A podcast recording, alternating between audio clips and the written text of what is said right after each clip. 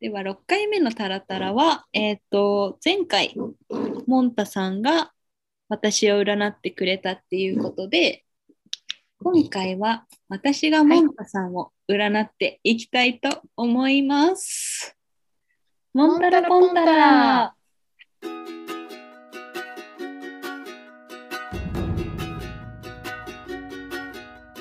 まずモンタさんの本名と、あとお誕生日、あと生まれた時間からモンタさんの性格っていうのを読み解いていきたいと思います。やったー。で、これ読んでてすごいなって思ったのが、まず名前のみで、その本来のモンタの性格っていうのを見てみたのね。その後誕生日と生まれた時間で見てみたんだけど、なんかほぼ同じようなことが書かれていて、そうなんだ。そう、すごくないこれ。ですね、私は比較的っていうか結構当たってるんじゃないかなって思いながら読んでたんだけど、モンタ自身がどう思うかっていうのを読み終えた後にちょっと聞かせてもらいたい。OK。はい。じゃあ、モンタさんとは、内心に燃えたぎる情熱を秘めた人。情熱的なあなたにとって人生の充実度というのは、いかに自分のやりたいことをやって情熱を燃やし尽くすことができるかにかかっています。直感的とか、あと自由を愛する性格っていうふうにも書いてありました。いいですね。で、他人よりも自分自身が納得できる生き方を好む、珍しい分野で活躍することも。で、これが、名前とお誕生日から読み解くモンタの性格。へえ、なんか嬉しい。で、私はなんかその、直感的っていう部分とかがすごく合ってるなって思っていて、なんかすごく感性鋭いなって思うの。素敵。なんか発想力も、豊かっていうか、なんかその箱の中だけで考えないっていうのがすごく感じるのね。うれぴこ。そうで、例えばなんかさ、なんかこの番組名どうするみたいな話してた時も、なんか私すごい考えて名前とか考えるタイプなんだけど、なんかモンタとかさ、これどうするって聞いたら、なんか2秒後ぐらいにさ、モンタラポンタラにしようよみたいな書いてきて、でしかもそれが結構センスいいっていうかさ、それをやるの嬉しい。本当？なんか他のモンタと一緒にやってるグループチャットとかも、なんか全部モンタが基本的に考えたグループチャットね使ってるし、なんかそことかって、なんかそのパッて出てくる発想力とかっていうのは、すごくいいことだし、なんか私はそこのモンタのその直感をすごく信じてるっていうかさ、っていうのがあって、これはすごく合ってるなって思いました。どう思う？なんかね、直感っていうのは割とあって、なんか自分あんまりすごい、なんだろうな、丁寧に1から10までを考え尽くして、プランニングした上で何かを実行するっていうのが素敵だなと思い反面、なかなか自分うまくいかなくて、それが、自分なりにその1から10のプランニング考えた時にはもう心の炎がもう消え去ってるというか、で無理やりやろうとしても続かないとか、割となるべくフィーリングを大事にしようと思っている部分はあって、だから基本直感でいこうとはしている。そうだよね。なんか私はさっきそれこそ言ってた、1から10まで考えてからじゃないと、なんか行動を起こせないタイプで、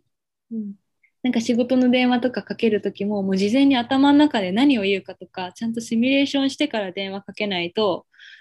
すごく緊張しちゃうタイプなのね。うん、なんだけど多分モンタとかって絶対にそんなことないんだろうなっていうのは思う。でもね、電話はね、めっちゃメモるよ、先に。スクリプトみたいなの書く？とりあえず要点、必要な確認するべき要点とそのどの順序で言うか。意外。そうなんだ。そうそう。私さ、結構さ、まあたらっこのみんなは分かると思うけど、結構さ話すの苦手なのよ。多分あまり順序立ててうまく話せないし、なんだろう、話すのは好きなんだけど、聞き手からしたら多分基本分かりづらい話し方しかしてないから、意外と電話とかさ、プレゼンとかさちゃんと事前にね、書いたりとか練習したりしないと伝わんないっていう意識はある。なんかそういうのもノリでやってうまくいくような人なのかなって思ってた。そうなりたいけれども、電話とか、まあちょっとね、最近はね、年も取ってきたからさ、慣れてきてはいるけど、昔はやっぱり、結構一語一句書いたりしてる時も多かったな。そうなんだね。なんかそれはそれでなんか親近感湧くわ。もう湧いてるけど。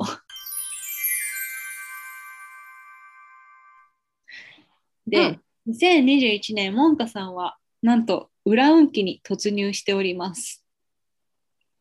もう一回言って。裏運気。裏運気。運気の前に、そう、漢字の裏、なんか表裏の裏ね。で、裏っていうのは、いいとか悪いっていうことではなくて、まあ、本来今までの自分とは、まあ、ちょっと正反対のようなっていう意味らしいです。で、例えばですね、これまで最も華やかで過去にこだわらず欲望のまま行動することが多かったあなたですけれども、2020年ぐらいからはそれまでの生活に反して孤独で地味な暮らしが始まっているはずです。じっくりと物事を考えたり、一つのことと向き合ったり、一人や少人数でいる方が楽だと感じるようになったりしたためでしょう。真面目に生きるようになったことで、なんか今まで不真面目に生きてたみたいだね。本当だよね。真面目に生きるようになったことで、人生観を大きく変えるきっかけにも出会えるかもしれません。裏の自分を受け入れて過ごすことで、これまで表面化していなかった新たな魅力も開花しますっていうふうに書かれていました。で、まあなんか2020年あたりから地味で孤独な生活っていうのはさ、まあなんか実際にコロナとかでさ、おそらくこれ、モンタだけじゃなくてみんなにも当てはまることなんだろうなっていうのはちょっと思ったんだけど。思った。まあでもなんかね、その真面目に生きるようになったこととかさ、人生観を変えるきっかけっていうのはさ、なんかコロナで家にいて考える時間が増えるっていう人もいれば、なんかコロナで家にいてもなんかダラダラ過ごす人もいるだろうし、なんか本とかいっぱい読んでたじゃん。読んでた。で、あとなんか1回目でも話したけど、フリーランスになりたいとか、ちょっと海外住みたいとか、まあ、なんかそういう本当に自分を見つめ直す時間っていうのは、おうち時間が増えた中でモンタはちゃんと確保できていたのかなっていうふうに思って、でなんかそれに向かって、目標ができて、それに向かって今やるべきこととかっていうのをちゃんと行動に移してるっていう意味では、まあ当てはまる部分も多いのかなっていうふうには思った。確かに、なんかそうだね。地味で一人の時間を過ごすことは確かに多くなったし、なんかそれこそまあ結構ねみんな当てはまる部分ではあるけど、やっぱなんだろう、今までの生活だと割と平日とかさはまあ会社行って外出てるし、うん、割と何？あ、会社？うん、もう一回言って。割と何？あ、割とあれ何て言ったっけ？いいよ。なんだろう。割となんだろう、会社、平日は会社、まあ、ルーティーンみたいな感じなのかな。うんうん、そうね、平日は会社行ってね、そうそうとかで外出てて、でそれで、うん、まあ友達会ったりとか会社の人と飲んだりして、で家ではほんとバタンキュー、うんうん、で土日はその友達と遊んでおうちバタンキューだったのよ。だからおうちとか一人で過ごす時間とかって意外と多分なんだろう、全然今と比べては本当に少なくって、うん、だからこそ多分自分の人生観を振り返ることとか、自分の今やってること、行動とか、そういうふうなところまで気をなんだろう、向かわせるっていうの、うん、気を使う瞬間がなかったから、うんうん、本当に2020年からそこはすごい改めて見ることができたし、一時本当クレイジーになりそうな時もあったけど、うんなんかすごく濃厚ないい時間に確かになったと思う。うん。なんか断捨離とかもしてたよね、一時期本読んで。そう、めっちゃ断捨離して、今もね、断捨離の感じ、わりかしキープしてるよ。うん。私なんかその、海外行きたいってなった時に、まあ、その語学レッスン、うん、通い始めたりもしてて、なんかそうやって本当に夢を作ってっていうかなんだろう、その自分と向き合うことで自分のやりたいことを見つけた、うん、でそれに向かってちゃんと行動を起こしてるっていうのは有意義なおうち時間の過ごし方っていうかさ、うんまあ、それこそ一見ね一人でやってるわけだから、まあ、孤独ってで地味みたいなところもあるのかもしれないけど、うんまあ、本当じっくりと物事を考えたり一つのことと向き合うっていうのはすごくモンタの生活を聞くとやってるなっていうふうに思った。いやモンタ先生素晴らしいっす。そう真面目に生きるようになったからねモンタも。いや本当だよ、今まではパーティーアニマルだったからな全然ですツッコミパーティーアニマルキャラで通そうかなって思ったのに全然ですでまあこの裏運気に入っているっていうことで、うん、2021年は、まあ、引っ越しとか転職、あと車や家の購入など大きな決断することはお勧めできません。なるほどねで、裏運気の年だからこそ間違った方向に進みやすく、後の人生を大きく狂わせる可能性があるので恋愛も始めるのをあまりお勧めしません。ただ好みが変わりストライクゾーンが広がるきっかけにはなるはずです恋愛から少し距離を置くことで本当の愛や自分に合う人を見極められるため、2021年の経験が今後の恋愛に大きく影響を及ぼすことであるでしょう。です。なるほどね。でも私はだいぶ恋愛から遠のいてますけどね大丈夫だよ、この遠抜くことでストライクゾーンが広がるから。あ、そうなのか。モンタね、ストライクゾーンちょっと狭めかなみたいな言ってたもんね。